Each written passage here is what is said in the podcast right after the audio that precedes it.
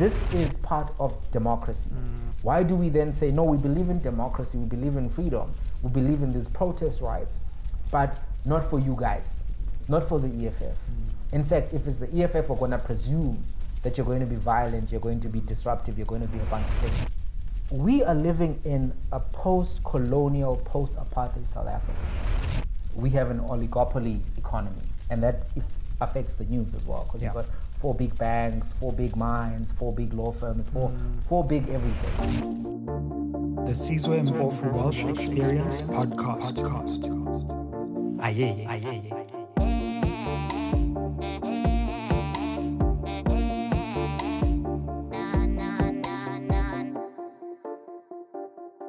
Spread the fire. Welcome back to SMWX. And today I'm really excited to be joined by Mighti Jamie, analyst, thinker, someone who's studied law, mixed that with an ability to comment incisively on South African politics, and someone who's also been on SMWX once before. Drop a like, drop a clap in the comments for Mighti Jamie. Welcome to the show, bro. Welcome back to the show. Pl- Pleasure to be back. Pleasure to be back. Yeah, you are just uh, killing it on Twitter, bro. Like, you are just building your whole new platform. I know you're also on TikTok, building a whole digital platform. But just to say, uh, appreciate the, the work you're doing in building an alternative to the mainstream news narrative in South Africa. Thanks, thanks. And I think it's it's interesting work, and I think it's important because what we've kind of had now is there's a dominant narrative, Yeah. you know, and there are very few spaces where that dominant narrative is either unpacked further or you know challenged, or we actually try to say, is this true?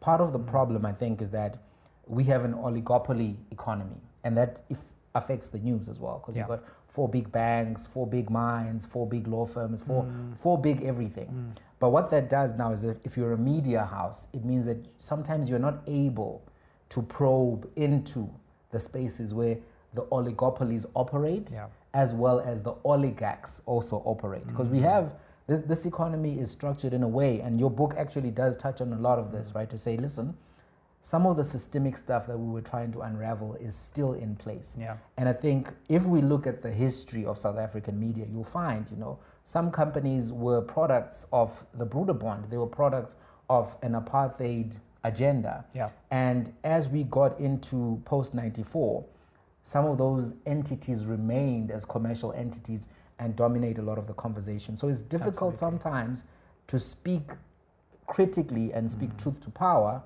uh, from the mainstream platforms. And I think that's why TikTok and Twitter and a bunch of other places are now mm. playing a bigger role. Yeah. And I think we need those platforms because sometimes, for for instance, some of the stuff that has been happening, you know, with the Phala Phala, mm. those conversations started on social media. True. It was social media that said, come on, man, something's funny about this particular thing. And the media actually acted like there was no there there. They were like, ah, no, there's nothing to see. Let's keep it moving. Yeah. And then when other shoes started dropping, then the media started coming to say, hey, maybe there's actually something here. But if Yeah. you don't have voices um, which are not being curated or policed or even uh, suppressed by editors or whatever other interests exist, Yeah. these conversations don't happen. Another conversation was around the State Capture Commission. A lot of people asked on social media, we are spending all of this money. Is this evidence actually going to be valid? Are these findings going to lead to particular outcomes? And if you look now, you know, I've seen a few uh, mainstream publications beginning to say, Yeah. 1 billion rand later, where was the value? But if you had actually been looking to say, hey, are there other people saying, hang on, don't get over intoxicated on this particular platform? Yeah. You know, uh, one of the courts threw out the, um, uh, the Gupta, Gupta files as evidence. They look, it's inadmissible. But some of us were actually saying for a very long time that there's a lot of hearsay in the evidence that's being relied upon. And that's not a defense of President Zuma or anything like that. It's just to say, have we ticked all of the boxes before we commit to this narrative hmm. and this body of evidence? And now it's being shown that, hang on, we should have asked a few questions about the, the evidence that was being relied upon. And courts are mandated to follow the rules of evidence. There's a whole you know, doctrine of law which looks at what evidence is accepted, what evidence is rejected. But when we were just talking about it in the media space, Yeah. sometimes the hearsay was being given the same value as real documentary evidence and real mm. witness testimony. Mm. And now we're beginning to see that there were some gaps.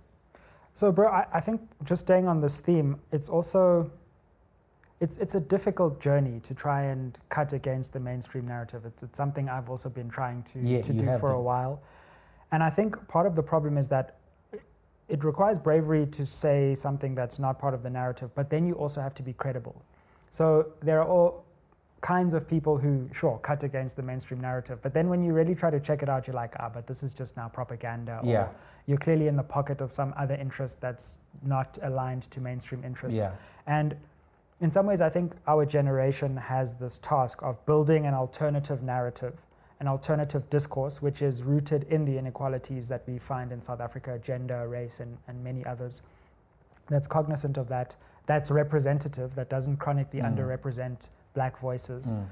but that is also well researched, that is also credible, that is also even better at finding out the truth than the existing platforms. Yeah, I mean that's a that's a real challenge that you've identified. I think what's helped me is that when I was at law school, you know, they Yeah. teach you uh, IPAC, right? Um, at, at the other universities, they'll add an F to that FIPAC, Mm. which is facts, issues, principles, your analysis, and then your conclusions, or your application, and then Mm. your conclusions. Mm. And that's what I often try to do. I try to first of all say, what are the facts that are in common, as in they're not in dispute? Yeah. And then what are the facts that are in dispute? And then Hmm. what are the theoretical frameworks that already exist to understand this particular framework Mm. or this particular problem? Then what are my lived experiences? And then only at that point do I then try to try to say, okay, here's what I organically and authentically think Yeah. about a particular topic. But you can't just rock up to a topic and Mm. discuss issues without necessarily having a system. So mine is really to try to make sure that I go through my FIPAC or IPAC, Mm, mm. but also to make sure that I understand the different theoretical frameworks and try to look at interesting case studies. And I think having come to the content in that particular way, you you can guarantee a baseline Yeah. of quality. And I think we need Sure. we do need more of that because Yeah. sometimes we have people commenting about stuff that Mm. they've not even looked at in terms of like have you read a few books on this Yeah. have you actually tried to get to the bottom of a framework for Mm, this mm. and then they just speak and it's emotive and sometimes it's very powerful because emotion in and of itself is great for communications Mm. but as you know there's a fallacy called appeal to emotion so if all you do is appeal to emotion you will often find that there's a hollowness in your analysis and it's a, it's a big challenge you know Sure. because on the one side is all of that um, process and then comes the production and the post-production and trying to be consistent and regular Yeah. whilst you're actually living a normal life or trying to you know make ends meet and Mm. all of that i think um, is a challenge but i'm seeing now more than ever Yeah. that people are beginning to use youtube they're beginning to use tiktok For they're beginning to be on twitter there was a bit of a gap between our adoption of you know for instance youtube Mm. as a mainstream medium for content exchange Yeah. than the Americans and stuff, you know. Even though at universities there was free Wi-Fi, Yeah. the content creation side was a bit late. But now we have a lot of content creation and Yeah. a lot of appreciation of the platforms. And even your platform Mhm. is doing phenomenally well. Now you can get 100,000 views, 500,000 views off YouTube Yeah. of a discussion of South African content.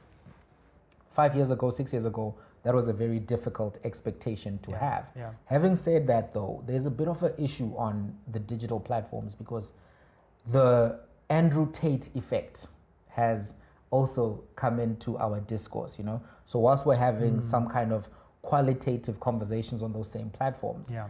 there are also like some conversations happening there, Mm. which sometimes I'm like, you know what, um, Very dangerous. this is dangerous Yeah. uh, terrain, and when it's being absorbed by teenagers without being so challenged, true. it's it's so it's, it, we would be remiss if we didn't talk about those Yeah. sides of the internet. But I think if there's no one proactively doing Mm. good work on the internet, trying to have uh, factual, conceptual, Yeah. structured conversations, then there is no thought Yeah. leadership on So those true. platforms. So it's a competition, but hopefully we win and not necessarily uh, some of the content that's out there. True, because I think the global right, even though it's kind of reeling from its hey, heyday in the Trump yeah. era, is definitely interested in South Africa and the digital media space there. I mean, I see, I don't want to mention channels and mm. things, but like fear mongering, people like, you know, just try, trying to stoke as much fear and division as they can with thumbnails and titles. And then you go and you watch the video and it's like, yeah. wow, this is actually really dangerous if it, if it grows uh, a massive audience. Yeah, the, the, I think if I call them the Ben Shapiro disciples, um, they don't have mm. some of the intellectual rigor or pedigree that he has for his right wing content. Sure. But they look at that model and they think that's going to work mm. in the South African context. But our dynamics are different, and some of these anti woke tirades don't land the same way here. Mm. Because while it may be true that America has passed certain milestones, right, the spatial apartheid that continues to exist in South Africa, yeah. the structural issues that we're still doing, dealing with, the Bantu education rebranded that we're still dealing with. Those kind of conversations you cannot approach with the American context. Mm. And these guys, I think all they do is see Absolutely. Ben Shapiro and a bunch of other guys, and then mm. they say, mm. okay, this is leading to millions of views. Let's repackage it in South Africa. Absolutely. And it doesn't translate. It doesn't work. Yeah. So, one, they don't get the same effect. Mm. But two, I don't think that they will actually have the same impact. There's no. Yeah. But anyway, you know, I, I, think that they are committed to this, mm. and there's some political parties which think that this right-wing Republican libertarian mm. political approach is the right response to the challenges that South Africa is mm. facing. But I think it's it's so dismissive to say to South Africans that move on right? Yeah. Let, us just focus on this interpersonal stuff and Absolutely. let's, while we haven't dealt with the fact that the dynamics in the suburbs of Johannesburg, the suburbs of Durban, the suburbs of the Western Cape are still very much apartheid dynamics. The, the exclusionary costs, you don't have to have the rule anymore, but the price will keep a, a race bar, right? The price will keep certain uh, communities out. And if we are not trying to actually say, what are the pathways to upwards mobility for young people? Yeah. What are the pathways to opportunity? How do we facilitate, um, you know, middle incl- income wealth generation so that those who came out of poor backgrounds can then be able to reinvest that money into their communities, into their families? These are the discussions that everyone is trying to have. Mm. And then this right wing cabal will just come and say, B is not working, mm. affirmative action is not working. And then they'll use the boogeyman of the government or the ANC and bad application of tenderpreneurship and say, look, you got these five billionaires from the tenders and every black person is still poor. That's proof that we don't need affirmative action. But when we are talking about affirmative action or some of these affirmative action policies at this level, right, we are saying let these kids go into university, give them a better funding alternative than the ones that currently exist nobody is actually really saying, you know, we just need to take a big share of this particular company and give it to a bunch of black people who don't know what they're doing. Mm. But that's some of the discourse that's happening. And yeah. it's, it's a tricky terrain because if you're not paying attention to the ideological frameworks of some of these people, mm. it sounds almost persuasive, right? I've heard some podcasters saying, yeah, no, maybe, you know, these guys are right and maybe we just need to give them mm. a chance, etc. Mm. And you're like, but these guys are also pushing for you know segregation mm. in, in the provinces which they run. So when you when you ask yourself the theoretical framework to say why does Cape independence seem like an attractive idea? I mean, mm. if we think about it, mm.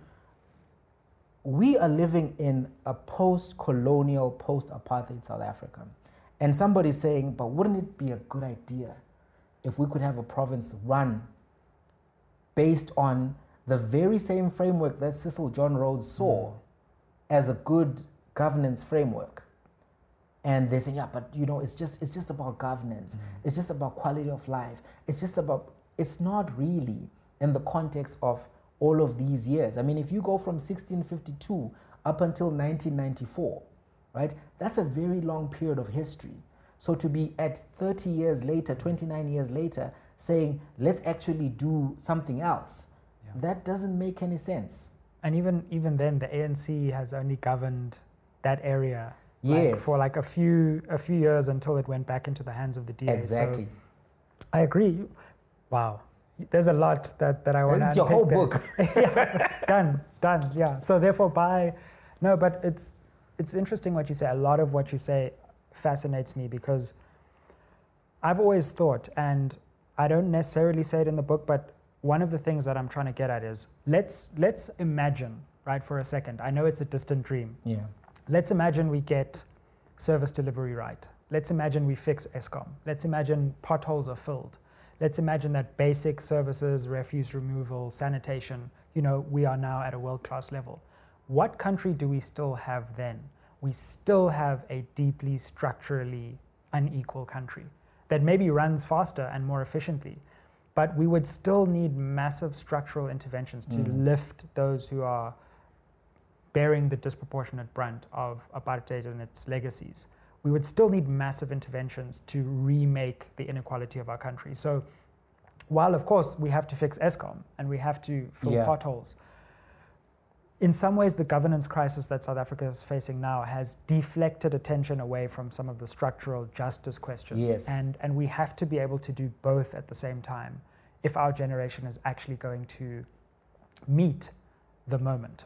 Yeah, and I think what, what is done a lot by the right wing, um, you know, thought uh, leaders, the commentators, Yeah. is they take the acute pain and they use it to Mm. obfuscate what they genuinely and ideologically believe in. Yeah. Right? If you are libertarian in America, I would be a little bit more flexible to you having that as an ideological viewpoint at this particular point. Sure. But if you're a libertarian in South Africa saying, Yeah. I don't believe in taxes, I don't believe in this, I don't believe in that, not recognizing that this state is still a developmental state and a state that still needs economic justice and um, a restructuring to correct the design of the economy as per the apartheid agenda. Mm.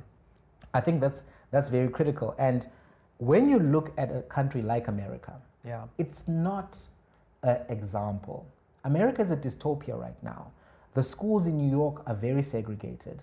The opportunities in New York are very segregated because they didn't modify their structure. And these are some of the fights that they're Yeah. still having. The criminal justice system. criminal justice system. It's a lot. So if someone says, "Yeah, we'll just give you America, Mm. where everything works, but everything costs a lot of money," Mm, mm. that's not something that we should embrace ipso facto Yeah. because we have to then push back and say, "Yes, you're giving me one level that I like. I like things to work. I like to switch on lights. Yeah. I like to open a tap. I like to flash a toilet. Mm. I like to connect to the internet. Yeah. All of these things are nice. But if everything is priced at an exorbitant level, Mm. that's not going to work. There's a guy called Michael Sandel. He's a Mm. uh, professor at Harvard. He Yeah, wrote a book yeah. that is called Justice. And he's written a few other books. But what he talks about is the over commodification of the American um, society, Mm. where even someone queuing, you have to pay now. And if you ever visit America, I've been there, I think, twice. I was perplexed at the number of things that you now have to pay for. Yeah. And if you don't have access to income, you are immediately excluded from any quality of life that is worth pursuing. Mm. And then now you have to get two jobs, three jobs, just to be able to live in some cities. Some people are making 80,000 US dollars a year. And, and they still can't afford to live in a place hmm. like San Francisco. Hmm. And if you convert that money, that's about 1.6 million rands. Yeah. So why would we want that? And I think talking about that, it, it brings up the debate about Eskom. Because you got one group of people saying, Sure. if we privatize, Yeah. let's give it to these guys. These guys know what they're doing. This this ICAMVA consortium knows what it's doing. Look at the names, you know, Globeleq, lo- uh, main, uh, mainstream renewable energies, you know, African renewable energies, BTE energies. Let's just give it to the private guys. Yeah. They know what they're doing. But private companies run on a profit mandate. So they want to deliver the service to you and they want to add a markup so that they can go and give shareholders return on investment. So if that's what they're doing, at the beginning it's fine because the lights are on. Sure. And then now your electricity bill is 3,000 rands because a large part of the electricity is being provided by private actors. Hmm. We don't have to theorize about this. The cost of energy in the United Kingdom is very astronomical as compared to the cost of energy in France, for example, where in France they still have a state provided uh, public good of electricity, whereas in the UK most of it is coming from France. So the French are making money off the European, of the people of the United Kingdom because they own the asset and the other guys don't own the asset. So now, when you then look at that ideological framework and say, electricity is a public good, what is a public good? And sometimes you don't break it down to the people. There are certain things that only a state is capacitated to deliver. Because, one, if they are delivered by private hands, there are market inefficiencies of various sorts. Either those private actors can deliver the whole thing, but the price becomes exorbitant, or they deliver the thing to the communities that can pay for it, and then you get a lot of people excluded. So, when you look at roads, when you look at the army, policing, when you look at uh, a variety of things, Justice system. justice system, it's all supposed to be provided for by the state Sure. because the state is the only efficient actor which can perform all of those duties and provide for everybody without having missing markets, etc. So now, when people then come and say, actually, the public good of electricity, let's break that up, let's piece it together, let's give some private players, and then they say, but the lights will be on. What they're not looking at is electricity is a natural monopoly. That means over time, eventually one or two guys end up running that whole system. It's a natural monopoly. The way that the provision of electricity to a population of 60 million is structured, you cannot have 50 players there. So there's not going to be competition. It's a natural monopoly. And when you have an oligopoly or you have two or three players playing there or one, what eventually happens? Either one, they just jack up the prices because you don't have any other option, or two, they don't care about the kind of service that they deliver to you. If we look at our cellular providers, I don't want to hate on them. You know, hopefully some of them sponsor the, the, the, the podcast, right? For Um, sure, yeah. So, Hey, so it's hey, not a hate We're thing. not, we're not saying don't come and sponsor. like, yeah. Exactly. Uh, drop me a message down below if, if you want to, you know, if you want Please do, please do. Let- Let's get the knowledge out. No, absolutely. But if you think about it, everybody in this room is frustrated so true. with their service provider. Everybody is frustrated with the cost of mm. data. Mm. Mm. Everybody's frustrated with the speed of data, with the reliability of data. But the whole argument was hey, we can compete and then this will benefit the, the end user. The reality is, I have, I've, I'm yet to find somebody who is genuinely satisfied with their service provider when it comes to, mo- to mobile um, internet or data or even the calls. That's an example of what happens in an oligopoly. When you look at the banks, it's a similar criticism, right? There is a quality of service that you get, but then when you then compare and do a comparative analysis of the markets, which have 20 banks, which have maybe 15 banks, you don't see the same return for the consumer. So we have to really point out those things and say, even if you're being told that, hey, at this level, this is going to help you out, when you break it down and then you say, no, but electricity should never be a private good, then you begin to get it. But mm. if everyone dangles the fact that it won't be stage eight anymore, Yeah. it allows them to obfuscate that second layer of debate, which is very important. Because you don't want to have a situation where the lights are on, but everybody in your township cannot afford it. Mm. Absolutely, bro. And I think what, what fascinates me there as well is the debate about privatization and public ownership is often cast as private players being efficient and corruption free. The holy private players. Absolutely. And when we look at ANC governance and we actually look at examples of privatization under the ANC, what we find is that we have the same corruption problem. Mm. It's just that the corruption goes into the private sector. So if we take the SAA deal, for example, if we take the Gupta empire, Yeah, that was a privatized system yeah, of state corruption. So it's, it's not as simple as just saying, well, we give it to the private sector. Corruption thrives in both public and private places. Now, imagine we say, let's privatize everything, but we keep the same system of ANC corruption in place. And then suddenly, all you need to do is be a company Yeah. associated with the ANC. yeah. You haven't solved the problem. All you've done is just maybe make it less public and, and less obvious. So Yeah. I think this idea of giving everything over to the private sector fails to appreciate that you're just giving it to the reverse side of the coin Yeah. of the corruption problem. And, and what you're describing is dealt with very well in that book, Why Nations Fail, Mm. by James Robinson and Acemoglu, yeah. Daron Acemoglu. yeah. And I, I would like to recommend it to everybody to Mm. read, take your time through it, because what we're diagnosing here is what is known as an extractive economy, where you have a few elites in the economic sector and the political sector, and the incentives that they have are to maximize extraction. But because they are the only ones who can access that extraction, there's no inclusion, there's no competition. Yeah. And then, even if you do an intervention, Sure. because the politicians are incentivized to also sustain extraction, mm. they then become corrupt. Yeah. So whether you are, you know, moving from state-owned to private-owned or back the other way, mm. if the extractive design is is remains the same, nothing changes. Because oftentimes people will ask, why doesn't the ANC care about education? Why don't these billionaires care about this thing?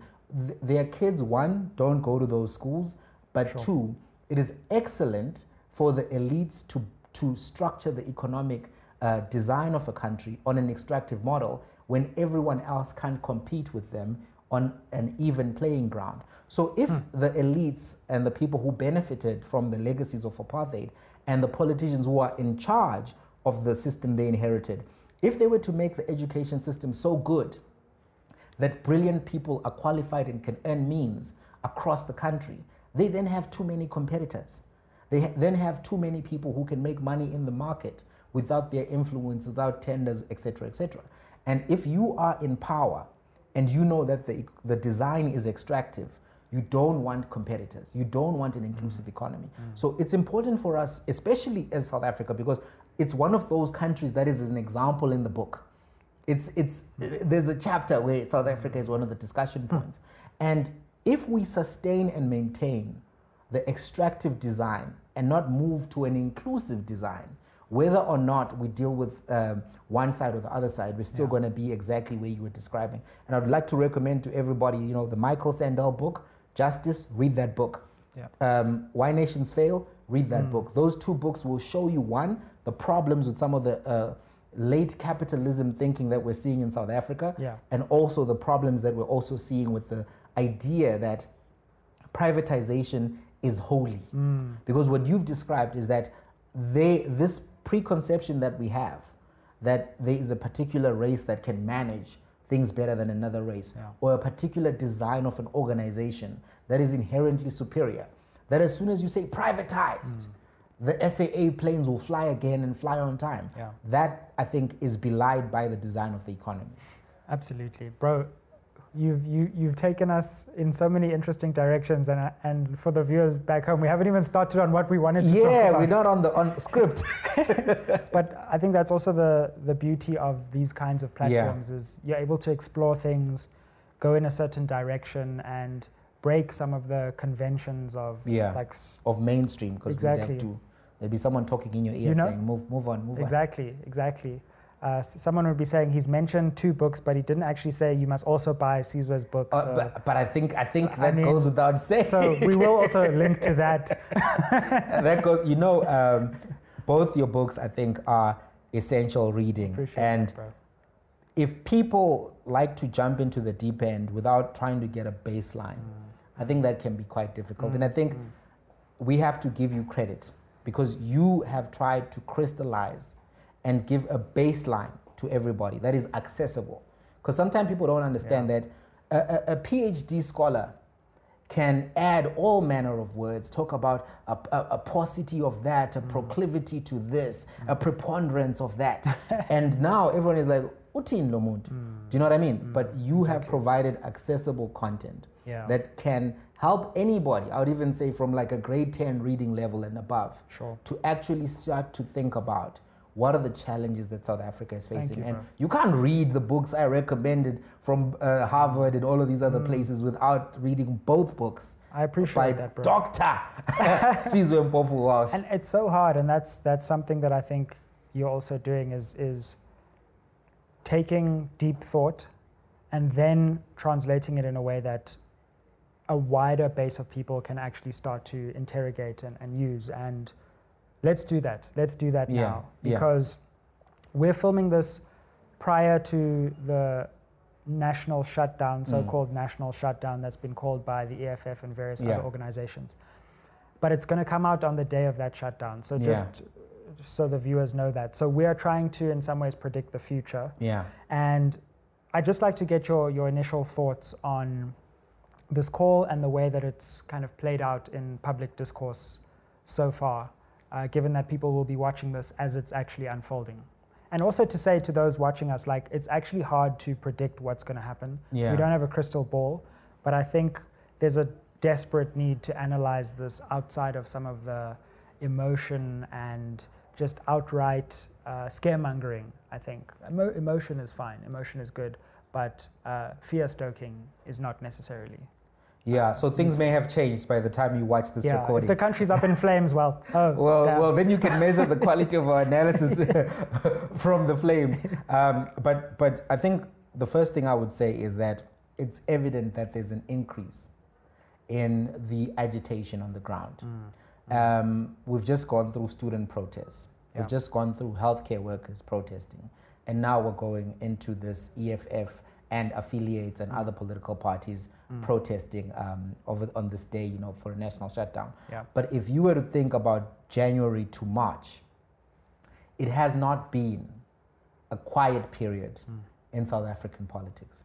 And if I was somebody who was sitting in a position of power, I would definitely uh, be uneasy because I'm seeing a general unease. Mm. And even the media, uh, the media has historically been uh, very favorable to President Ramaphosa. Yeah. They have been very charitable to him and uh, like uh, recalcitrant to critique him. Mm. But this year, I've seen more critique and uh, more aggression in the manner in which the media was handling it. So I think that there's a real fatigue on the ground, and people's problems are beginning to reach a.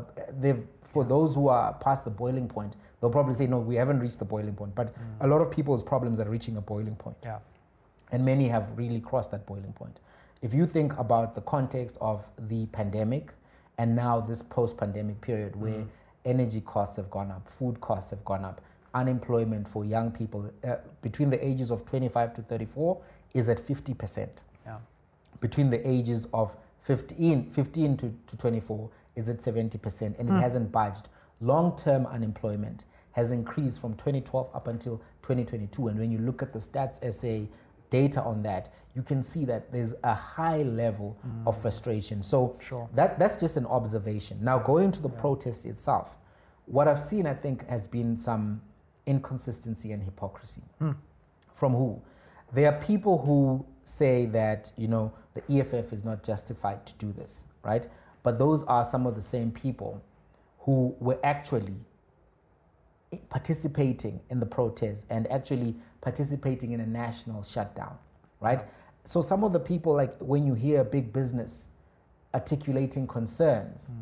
about like vandalism and looting and whatever, in 2017, the economic freedom fighters were part of the national shutdown. So I don't always find those um, criticisms to be justified.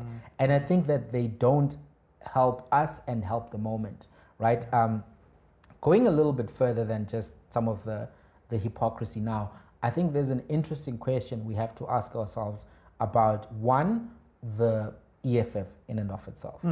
So, looking at this, and at the time of recording, it's pre the protest, Sure. So many um, entities were responding to the EFF one way or another. Yeah.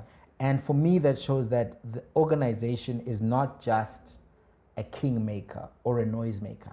Oftentimes, you hear people say, oh, they just got 10%, so we should just mm. ignore them, we should keep on moving. Mm. But I think that the future of South African politics has EFF in its dynamics one way or another. Hmm. I think we cannot undermine or undercut the influence that they possess. And they've shown that in being kingmakers, right? Um, in Johannesburg, in Tshwane. But I think the influence that they have in the discourse and the body politic extends beyond that uh, particular role that they're playing now. I actually think that regardless of how this plays out, you know, if people are not killed or whatever, um, that they are going to keep growing in size. I actually see EFF hitting 15% in uh, 2024 and maybe even higher. I'm seeing the Democratic Alliance spiral into irrelevance hmm. because I think that they were of the view that if we just get rid of Musi Maimane, we'll get our uh, you know old traditional voters back. But I think that was a misunderstanding of the hmm. moment. Hmm. I think Maimane would have done better if they had actually backed him and what he was trying to accomplish. I think that that right wing element of the party actually held back some of the stuff that he was working on. Just on that, by Yeah. the way, I would go so far as to say if that coal. So if you think about 2016, right? Yeah. DeLille, Maimane, Yeah, Mashaba, yeah. were all under that tent. If Yes. that tent was contesting for this election, yes. they would be in line to potentially govern outright. I think so. And you know what I think also really hurt them in 2019? There was a lot of Ramaphoria. No, absolutely. And there was nothing any DA leader could do about that. yeah, right? because he's he's having his high. Yeah, and there are some people who even DA willing, people were yeah. like, hmm, I might, I might, you know. Uh, the people were willing to to, to, Hmm. to fall in love with the ANC one more time. Someone joked on social media, no, like some white South Africans were even ready to just give the land back because of Ramaphoria. they were like, if No, Cyril's there, maybe, maybe I'll give like 10%. you know? Zapiro drew him as Black Panther. You know, he was like Ramapantha, cutting through the thistles, Hmm, Wakanda mm, mm, forever. Mm, That's just how romantic the moment Yeah, was. absolutely. I think that now, though, there's some soberness. Yeah. One about what are the limits of one man in Yeah. a political party, Yeah. but also two, what are the systemic issues that have really. Even, even if we assume there was no Phala Phala scandal, Yeah, there yeah. were no uh, other issues, Sure. it's very difficult for anybody to turn around an organization that has kind, the kind of incentives that exist with the tender system, etc., cetera, et cetera. Yeah, You, you wouldn't be able to change it. And if you did Mm. try, they would kill you. So you have to govern within that framework. We, Yeah. we saw Andre De Ruyter saying that he pointed out some corruption and he was Yeah. told, man, you got to let these people eat. Mm. You know, just let them eat a little bit and then see what you can do. Mm. Because if you try to stop the eating, you may not make it out of this Yeah. whole situation. Yeah. And and I think now if we did have that combo, Mm. everyone would be looking at them differently because Yeah. they did have a social justice uh, agenda. Yeah. They were multiracial and willing to identify the challenges of identity that exist in. South Africa and speak openly about them. Mm. And they were speaking beyond some of uh, the liberation political rhetoric, Sure, which I think there is some fatigue of. Not to say that all of it is No, no, longer absolutely. relevant, but I think that people are not always drawn to Marxist, Leninist, Fanonian I couldn't agree more. And, and I think maybe sometimes that's where the EFF falls down is that they're so caught up in that language. Even though, ironically, they're a young party in terms of the age of people, their rhetoric is still quite old. And I don't think they've been able to find a new language to talk about the kinds of inequalities that we see, which is, which is partly what I think is called for in this moment is how do Mm. we how do we break free of even the progressive old stuff, Marx and Fanon and all of this stuff. And, You got to say the whole thing. You got to say Marxist, Marxist, Leninist, Fanonian, Sankarist, Sankarist. Sankarist for analysis and exactly. and it's like, what's the new language? Yeah. What's, what's the new thing that we want to do? So, so yeah, just to, to also come back to the EFF, because I know Yeah. I diverted you onto the DA. Um, with the march, right? Before people accuse us of being, flippant. I can already see the, yes. the, the, the comments going wild, going wild that this is, we're not, we've been a propaganda channel for the ANC sometimes, different factions, the DA, the EFF, and Action SA. So, if nothing else, we're an effective propaganda channel. um, but I think there is. So for me, the problem in South Africa is always the critique is the wrong critique. You Mm. know, it's like we automatically assume that because it's the EFF and because many of their supporters are black, um, that that combination of anger and blackness will lead to violence. Yes. And and we haven't interrogated that enough on the one hand, but on the other hand, there is something to be said for calling for a protest like this at this moment can go in multiple directions and it could be full it, it could be lighting fire near gunpowder Yes. right so to what extent do you think the, the EFF is maybe playing a risky game here by igniting something that it might not be able to control I think this is a very risky move from the EFF because it's not broadly supported. It's um, the ANC is going to push back. Mm. You've seen already other political leaders who participated in 2017 pushing back. Sure. So what that means is that they don't have the kind of consensus that you know uh, Save South Africa and all of those protests that happened in 2017 have.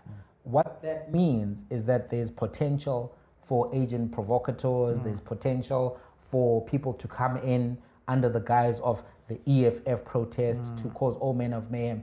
One thing I saw um, in one of the student protests that happened in Braamfontein is that the students went into Braamfontein. Yeah. I think it was either 2016 or 2017. I can't remember. Mm. Um, but some of the people who were incinerating the buses Yeah. were not students, but they were in the protest. And then they said, "S- fees must fall, protesters ban bus, Yeah.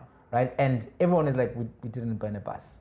It was not discussed in the, in the mass meeting, mm. was never the agenda. We don't have the equipment Yeah. to set a bus on fire. We're students. Mm. We came with backpacks, we have laptops, pens, pencils, mm. erasers, and all, all manner of things.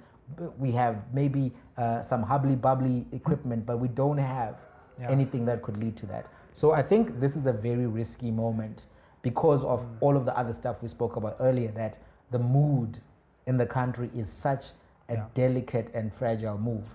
Um, so it's a high risk game for them. And to be fair to the critiques of the EFF, sometimes when the EFF does a protest, it does get a little bit rowdy, right?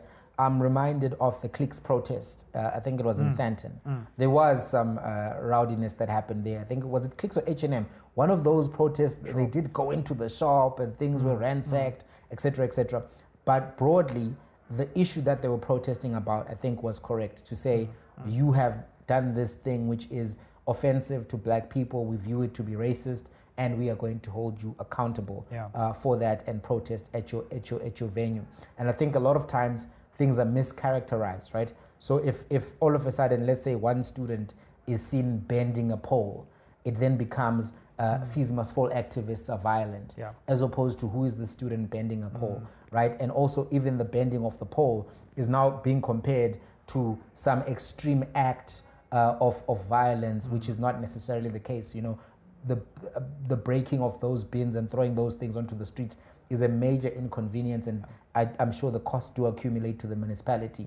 But that is not the same thing as burning a school. Sure. That is not the same thing as burning a library. So we have a lot of false equivocation, and we have a lot of the fallacy of is it composition, where you take one part of a thing, and because you see a feature in that one entity, then you Yeah. say the whole organism or being is like that. Mm. So there are some risks here in that respect. Yeah. I do think that the EFF does have that challenge you were talking about, that they will, they, they, they are influential. Yeah. They are driving a lot of this discourse.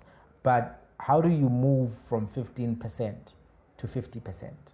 And I think it, it goes to some of the stuff that we're trying to uh, point out in the discussion to say, as much as we see the hypocrisy, the um, unjustified uh, presumptions that angry black people will just break things if they get together, let us also then now say, let's say you do get your 15%.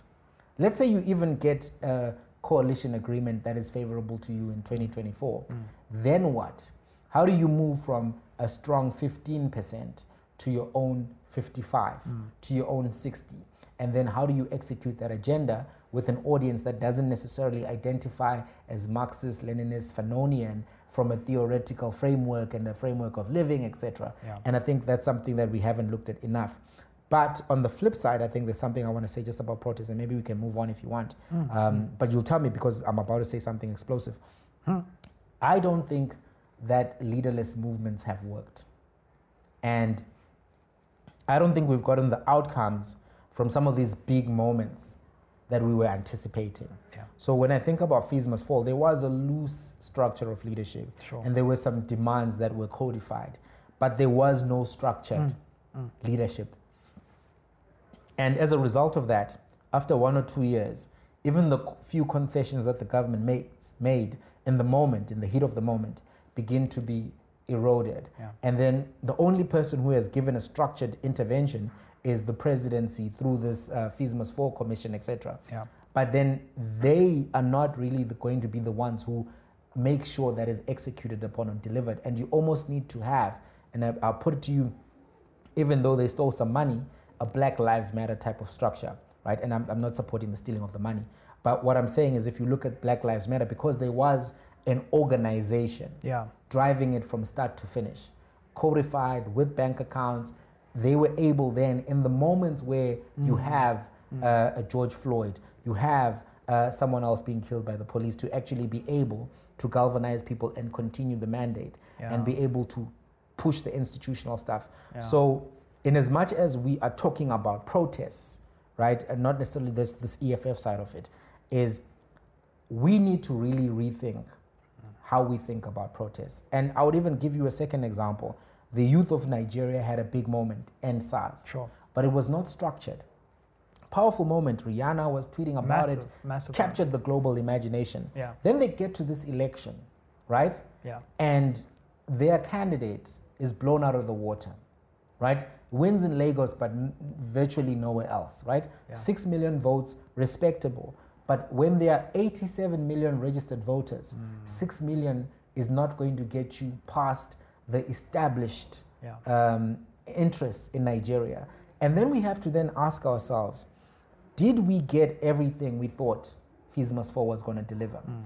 Did we get everything we thought end SARS was going to deliver? And if we didn't get everything we thought those movements were going to deliver, what is the utility and return on democratic investment on protest in and of itself? Mm. And even if the EFF is able to make a point through this protest, right, to say, yeah, you must go, Mm. and say it as loudly and as effectively and show force. What happens on Wednesday, the, the 20, uh, what is it, 22nd Mm. of, of March, when the president goes back to the union buildings and continues with his work, right? How has that moved the needle for the problems that people are facing? So I think it is important Yeah. for them to exercise this right to protest and to do so forcefully. And I think it's it's it's not necessarily justified for everyone just to say no, don't do it, etc., etc. Mm. But there is a question I think around what is the return on democratic investment. No, absolutely. And I think those of us who, who, who care about the idea of racial justice, who care about the idea of accountability for President Ramaphosa, who care about someone saying something and making some kind of statement about this load shedding crisis, uh, also have to expect that parties like the EFF are doing it in a way that is productive so that the pressure can be brought to Mm, bear in the mm. right places. Having said that, though, and I think also in fairness to the EFF, because the dominant media narrative is set, right? Yeah. It's EFF, violent, dangerous, this is terrible, it's going to break the country, it's going to descend into chaos, businesses are going to suffer, they're going to break the economy more than the economy is already broken. Mm. I mean, at what point do South Africans stand up and say enough is enough? Like, and, and, and if you don't like the way the EFF is doing it, fine. But we can't continue to be this Goldilocks country where it's, I don't like the load shedding and I, I don't like what the ANC is doing, but I also don't like what the EFF is doing. They're not doing it in my way, so I'm not Mm. going to support that. Mm. But I also don't like the DA because they're doing it wrong.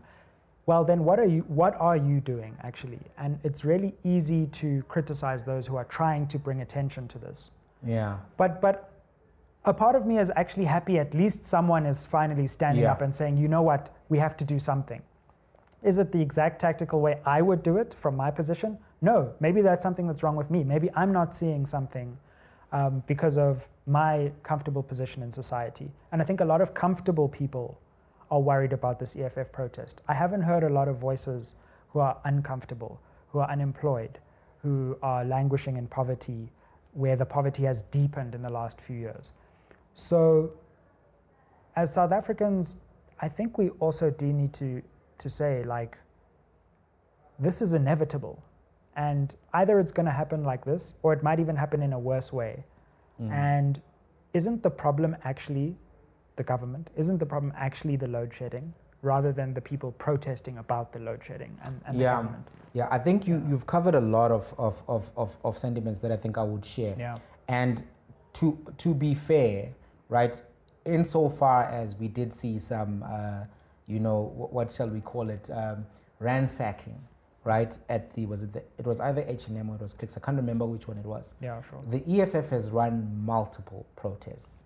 This is not their first protest ever, Yeah. right? Uh, I think in the 10 years of existence, I don't think there's ever been a loss of life. Even in the instances where they were marching to that school, um, we saw them getting beat up, but we didn't see Mm. them returning um, with violence True. to that particular situation. and people didn't seem to mind that violence. they didn't much. mind when it was the EFF Mm. being beat up as well. Th- There was some unhealthy glee Mm. um, that we Mm. saw. And um, when we saw the protesters who were protesting there, what is the name? Is it Brackenfell? Brackenfell, yeah. in Brackenfell, uh, some of the protesters who were supporting the, the, the issue, they actually like had gone into the court.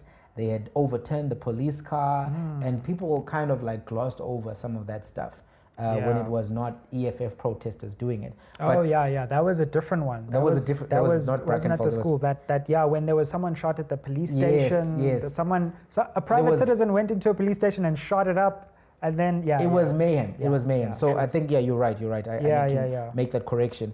A- and the point I'm making broadly is Senekal. Eh, yeah, Senekal. There, that's the one. It was Mm, Senekal. So if you look at Senekal, there was a lot before the EFF arrived. True. The protest that had happened there Yeah, was very violent, and when the EFF arrived, we didn't actually see any violence. yeah. Then you go to um, Brackenfell. Mm. The EFF was a victim of violence, and people True. took glee in that. They did that stock. Do you remember the stock exchange protest? Was Yes. like early in the EFF's life. Yes, tens of thousands of people, peaceful. People even cleaned up afterwards. yes. Yeah. So, so when we when we take into context all of those things and the fact that they were also part of the 2017 uh, Mm. national shutdown, Mm. and there was no violence, I, I think that that presumption or that narrative does really need to be probed at the question of do we have a sufficient pattern of behavior Mm. to presume that every EFF protest is going to meet this criteria? Because if 5% of them um, have ransacking, vandalism, etc., then maybe we have to look at those as being the exception and not the norm, Mm. right? And I think this fear mongering doesn't help anybody Yeah. and actually just agitates the mood. And actually, on top of the fear mongering, I think I saw some intimidation because when the taxi associations were now saying, you know, such and such and such and such to the EFF, we need to meet with you. I was like, but you guys protest all the time. You pull people out of cars. Mm. People can't go to work. If anybody disrupts the economy Mm. when they protest, I think we can all reasonably agree that the taxi industry is number one, if not the sundowns of, of doing that kind of a thing. I'm like, let's, yeah, absolutely, absolutely. But I mean, I, I say with all due respect to the taxi industry. Yeah, yeah, yeah. Uh, if I ever am in a taxi, let's not continue this discussion. all due respect. But Yeah. I think we have to be fair. Obviously, we Mm. don't know what's going to happen Definitely. on the day. And at the time of recording, this protest hasn't happened. Mm. But I think we do have to be uh, charitable to everyone Yeah. including the people that people sometimes are not being charitable to, you know. And Mm. um, it's important, I think, for this protest to happen, Yeah. and it's important for somebody to actually say, there's a critical mass of people who don't like the way the country is going, and the challenge is now we, we our ideological hats. Uh, sometimes we don't know how to remove them. It's the Goldilocks thing that you were referring to, and I like the way that you put it Mm. because now if something doesn't fit our exact uh, preferences and specifications then we don't want to Yeah. entertain it but like you're saying some of the criticism is coming from the most affluent parts of south africa and not from the streets I mean, so you were speaking about hypocrisy, right? And let's let's talk about the DA, for example, on this, Mm, right? yeah They lead a very provocative protest to the ANC's headquarters. Yeah. right? Like that. I mean, there are many places to protest in South Africa, but going directly to the headquarters of a political party with a lot of people. yeah And the DA doesn't couldn't guarantee what would happen on that day if someone Exactly. came and did something crazy. Um, they were outside ministers' residences last week. Yeah. Again, that's people's that's as homes. provocative Like as it that- gets yeah They've gone to Nkandla. They remember Mhm. that, or they wanted to try and go to Nkandla at, at, at a time. And then suddenly now this is going to be violent. It's going to be scary. It's going to be and and I'm like, which is which here? Are we going to protest to the ANC's headquarters and and stop the nicey nicey approach and say the country is in a crisis, or are we going to be sit around and have tea and crumpets Mm. and hope for President Ramaphosa to come to his senses. Uh, that approach hasn't worked. The, the nicey nicey approach hasn't worked. The parliament approach hasn't worked. The let's just be, uh, let's give Ramaphosa space hasn't worked. So, you know, like, what do we do as a country if things are not working? I think that's the question. If you don't like this protest, then what? Th- then, then what new thing are you going to bring to the table Mm. that, that actually expresses the dissatisfaction that people are feeling? Yeah, you know, I think you're right. The Democratic Alliance doesn't have a monopoly on peace or peaceful protest, right? And we have also have to be nuanced because if there's not absolute peace then we also can't say something was non-peaceful Yeah. because Yeah. the, the, the, we, we then become a little bit illogical in trying to say, oh, uh, a window was broken, so it was a violent protest. I think Mm. th- there's something that we're specifically speaking about when we speak about a violent protest. And Sure. in the South African context, there's a, a wide spectrum of how uh, agitated a protest can be or how rambunctious it can be, Mm. etc. And some of those um, events are within the acceptable framework because protest by its nature does come with disruptive elements. Absolutely. Otherwise, it wouldn't be protest. Yeah. Because if we just say don't disrupt anybody, Mm. don't uh, disturb anybody, Yeah. in whatever you do, it must just not get in anybody's way. Mm. It wouldn't be a protest. You might as well people to tell people to stay at home. Yeah. There is a very public and disruptive nature to a protest. Yeah. There's a very uncomfortable uh, nature to a protest. But we also have to ask ourselves this question.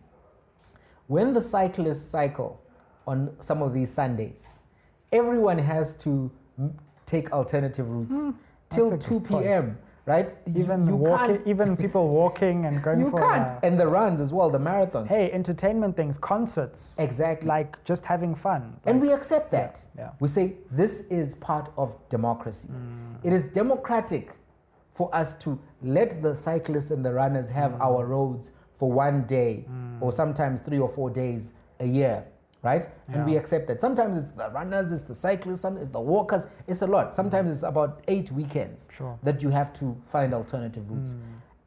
Why do we not extend that same logical courtesy to protesters? Mm. Why do we then say, no, we believe in democracy, we believe in freedom, we believe in these protest rights, but not for you guys, not for the EFF? Hmm. In fact, if it's the EFF, we're going to presume that you're going to be violent, you're going to be disruptive, you're going to be a bunch of things. Hmm. And I don't think that's necessarily sound. And I don't think it's, it's a good faith democracy. And I would say, as much as these things are uncomfortable, and they are uncomfortable, it's not, it's not great to wake up on a day where there could be a massive protest and so many things could happen because we're all crossing our fingers hmm. for the best scenario Yeah. where it's a peaceful protest from start to finish and no lives are lost. Nobody wants another Sharpeville. Yeah. But at the same time, as much as it comes with those, discomf- those discomforts, we take those discomforts and accept them for runners, for, for all of these other events. So why not for something which is about contesting the lived realities of everyday South Africans, saying, hey, we don't like load shedding, we don't like this, we don't like these particular things. That to me seems objectively more important than me accepting those inconveniences for the cyclist. As much as I value health, mm. I think that democratic integrity matters more to me than the health of cyclists. Absolutely, bro. Well, let's let's see how things unfold with the national shutdown, and we can always come back and, and revisit Yeah. it. I think one thing that I wanted to also touch on with you is law and legal analysis. So you're quite unique to the extent that you're an analyst in the public space, but you also studied law. You have your law degree signed, sealed, and, and delivered. Um, and that is open space for you to become quite an interesting analyst because you then pick out when people maybe fall foul of the law in their analysis. I remember you did that interesting thing with Daily Maverick where you're like, you brought out a law textbook and you were like, let's Yes. look at what criminal law actually means, like what criminal liability actually means in this instance. What's your view of conversations about the intersection of law and politics in South Africa right now from your unique vantage point in both worlds? Because there's also the opposite. There's a bunch of lawyers who don't occupy public Mm. spaces, who Mm. just do what I call law splaining, Yes. where you just you just you, you say you don't understand this technicality and therefore you don't understand the problem. So so what's your view of public and legal questions constantly clashing and how that's analyzed in our discourse at the moment? Yeah, so the, I've got two two perspectives. The Mm. first one is that when we do have legal commentary, I often find it, uh, you know, what I'm looking for the correct word. I often find it unhelpful to have one legal commentator because sometimes they'll say this is a very complicated legal issue, and then here's our legal expert, and then they talk to one person. Yeah. Then I'm like, and oftentimes it's the same person or the same Mm. three guys. Mm. Then I'm like, th- there are so many lawyers in South Africa who are Yeah. practicing, who argue these issues in courts. Yeah. it's very rare to find 50 lawyers and 50 people in agreement. Mm. The nature of the field is that people will find nuances Yeah. they'll find caveats they'll find all kinds of provisos that they think that are important even when you read judgments Yeah. often there is a dissenting judgment on a hard case and that dissenting judgment may often be used in law school for educational purposes because it may even have compelling arguments that the academic scholars um, prefer Yeah. then when you look on the tv it's just one guy Mm. yeah, and here's our legal analyst. Is this Yeah. money clean now? Yeah, yeah, no, the money is clean. Yeah. And then they're like, ah, well, there you have it. The money is clean. The money is clean. But if we had two different views, I think that would serve people better Yeah, because then they get to hear one side of the legal argument and the other side of the legal argument. And then that can help them close the gaps. Even if you look at the Phala Phala scandal, Mm. oftentimes you just hear one guy say, oh, no, no, th- this is fine. Yeah. You know, the president didn't have to declare the money. Mm. Uh, sharp, sharp. Sure. Uh, no, Hazim had to declare the money. Yeah. And then if you had someone else in the room, maybe that person can say, well, that's only one of the issues, whether or not the money entered the country legally. There are some other issues about did you have paperwork to trade in foreign currency? Did you deposit the monies within 30 days? Did you actually follow the process for your own um, uh, SOFA once you found the money was uh, Yeah. taken? Because there's so many elements of law. You know, you've got administrative law, constitutional law, etc. Yeah. And if you were to look at administrative law, there are concepts around abuse of power where there are certain things that you cannot just do. So you can't just say, no, I just told my boy and he's a policeman, so it's fine, Mm. right? Because things have to be done a certain way. Otherwise, it's considered ultra vires to be unlawful action, Yeah. even if you are head of state, etc., etc. And when you only have one guy coming in without the other view, one, that other person can get comfortable in the fact that no one is going to contradict him, right? If you get a top lawyer who uh, has a particular view on an issue, it's very difficult for a journalist to be able to say, but hang on, according to laws of evidence, according to this, according. But if you had another lawyer in the room, then you would get that balance. Mm, And when you look at the American media, or even if you look at the British media or the French media, Yeah. they very rarely have one legal expert in a discussion, Mm. unless it is their media in-house expert, because that person doesn't have any other, you know, interests outside. Because sometimes a lawyer may think, ah, man, I'll get business from uh, these particular government officials. Maybe you know my law firm will get to represent these people at another level. Yeah. So you you remove that. If it's an in-house uh, person, then it may make sense to have one. Sure. But very rarely do we see a situation where you have a balanced panel Mm. to give that legal view. So that's the first one. The second one is I often think that, and I've taken this view and people have disagreed with me, but I, I, I maintain it. Yeah. I think that people who are legal reporters should be lawyers. I think that the instances, uh, or the, the, the complexity and the intricacy of the subject matter requires you to have a theoretical framework to complement that. For instance, if you have not done constitutional law, I don't think that you'll always be always able to make a contribution of high value when you're covering that thing. Sure. But when it gets really technical, like criminal procedure, civil procedure, law of evidence, I think there that's when you sometimes see hmm. the biggest inconsistencies hmm. because hmm. at some point someone will say, and this is I think what you're talking about, the Daily Maverick example, where people were being accused of having been instigators and having done etc. etc. and all they had done was tweet. And when you went and looked at the material of the tweet and what the actual legislation says, you're like, there's no way you can accuse this person of this. Yeah. Uh, some other times, people are saying, well, this is evidence that these people took money from a bank. Then you're like, no, it's not actually.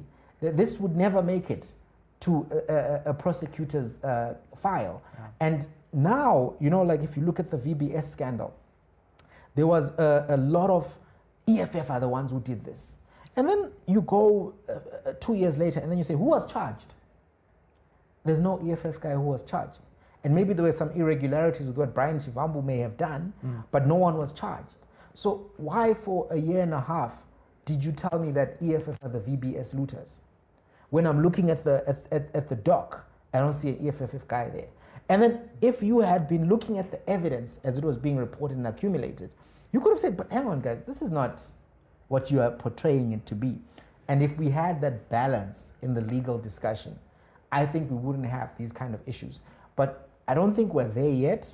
And I do think that part of the challenge that exists is that even though people like the media, oftentimes the income in the media is not the same as you can get in um, yeah. Yeah. in the big law firms. Sure. And so a lot of people who maybe have interest in this end up in the big law firms Mm. and they're not going to like leave that to, to, to, to participate in public discourse. And so someone has to fill in the gap. But if you look at the standard at New York Times, if you look at the standard at a lot of the publications, and New York Times is often considered to be, um, you know, the, the benchmark, they have on their legal uh, reporting side lawyers who also studied journalism. Mm. And some of them actually practiced and lectured. And what you get is a full educational outcome as well as robust journalism. Because sometimes, as you're saying, a lawyer who, d- who didn't do journalism Yeah. doesn't understand the tenets of journalism. Mm. And that's why everything is legalese to him. And now, to go to the last part of your question, which is that intersection between law and politics. Yeah. Oftentimes, people forget that lawmakers are lawyers, oftentimes, and that there's a relationship between the laws and the lawmakers and the law operators, you know, the executive. And these things interplay, which is why you've got fields such as uh, uh, administrative law, constitutional law, etc. Because there's an interplay between these things. And obviously, these things interplay with the justice system in and of itself. And if you forget that those um, intersections exist, sometimes you end up too legalese Yeah. or too political. And there are some areas where you need to have both hats. Yeah. And what I often found that sometimes you have someone who's like so in love with the constitutional court Yeah. that all they think about or, or their methodology of thought is constitutional court judgments. Hey, what do you think about this? You know, in hmm. Bear, Yeah. this is what Exactly. uh, Judge so and so said. And then if you go to the dissenting Yeah. and then you Yeah. read paragraph Yeah. 17, Yeah, yeah. that's what I think. Exactly. And they're like, no, but what do you think? Yeah. Because we're talking about this set of instances. yeah. No, let me tell you in Makwanyane, hmm. this is what, hmm. yes. Yeah, we, yeah. we know that's what happened in the court. but what is your original thought about this particular situation, which is not exactly the same as that? Yeah. So you have the legalese thinking. Then on the other side, you have the pure, it's all Fanonian. Yeah. It's all Marxist Leninist. And if we don't have that intersectional, interdisciplinary mm. thought, mm. then we are not able to probe the constitutional questions that exist now. And if you look at, for example, the Section 89 independent panel report, you had some people either trying to be too technical. Absolutely. Say, no, but if the judge, no, the judge overextended himself. Mm. No, the judge shouldn't have looked at this particular thing because if you think about it from this specific area of law, Mm. it's overreach. And then on the other side, obviously, people purely looking at it politically. Yeah. But the question that really needed to be asked, I thought, lied in between. Absolutely. Because there were ethical questions, there were purely legal questions, political and there were political Yeah. questions. But some people then came making conclusions about the legal Yeah. argument from the political perspective to say, ah, well, it's 12, it's 12 December today. So if we agree that there must be a committee, then this man will not be elected. Like, but that's not relevant Yeah. to the legal question. Mm. The legal question is is there a prima facie case for him to answer? Yeah. You saying that no, but it's before conference, so that's why we can't vote a particular way. And then other people, after the vote that was made by Parliament, merely judging that on democratic grounds, hmm. say, well, they voted, So it's done now. so it's yeah. done, Yeah. without actually going back to say there's the UDM versus Speaker case, which spoke about how that vote is supposed to be done. The Constitutional Court has determined that you don't put party over country and that you have an obligation to the Constitution first and that you must vote on your own conscience. Hmm. And even the DA now, with them telling people they must number their votes so that they know number 16, how did you vote? That's not what the Constitutional Court said. That's not. They said that you have to vote on your conscience, meaning you can be a member of the Democratic Alliance and still think, ah, no, I have no confidence in this guy. Sure. And you should not be sanctioned for that, even if you came in the DA bus. They were supposed to do everything that they could to convince you whilst you're on the bus, but if you dissent in the room, it's fine. We see that all across in, in, in, in American Congress, in British Parliament.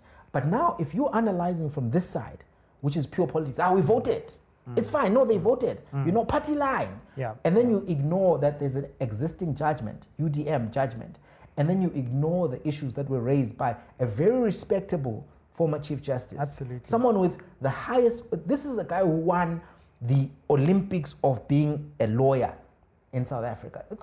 Chief Yeah. Justice, that's it. Yeah. After that, is go home. And his name was dragged through the mud because people didn't politically like the outcome They of the even report. stole his watch to intimidate him. When I saw that his watch was stolen just after that report came out, And I said, ah. a story that just disappeared as well. I said, one. who took this man's watch and why? I think they were trying to show him you can be touched, whoever they may be. Yeah. But I mean, if you think about that, this is somebody who has produced work mm, mm. that needs to be treated with respect. By the way, I bought all the Sunday papers mm. that, that weekend.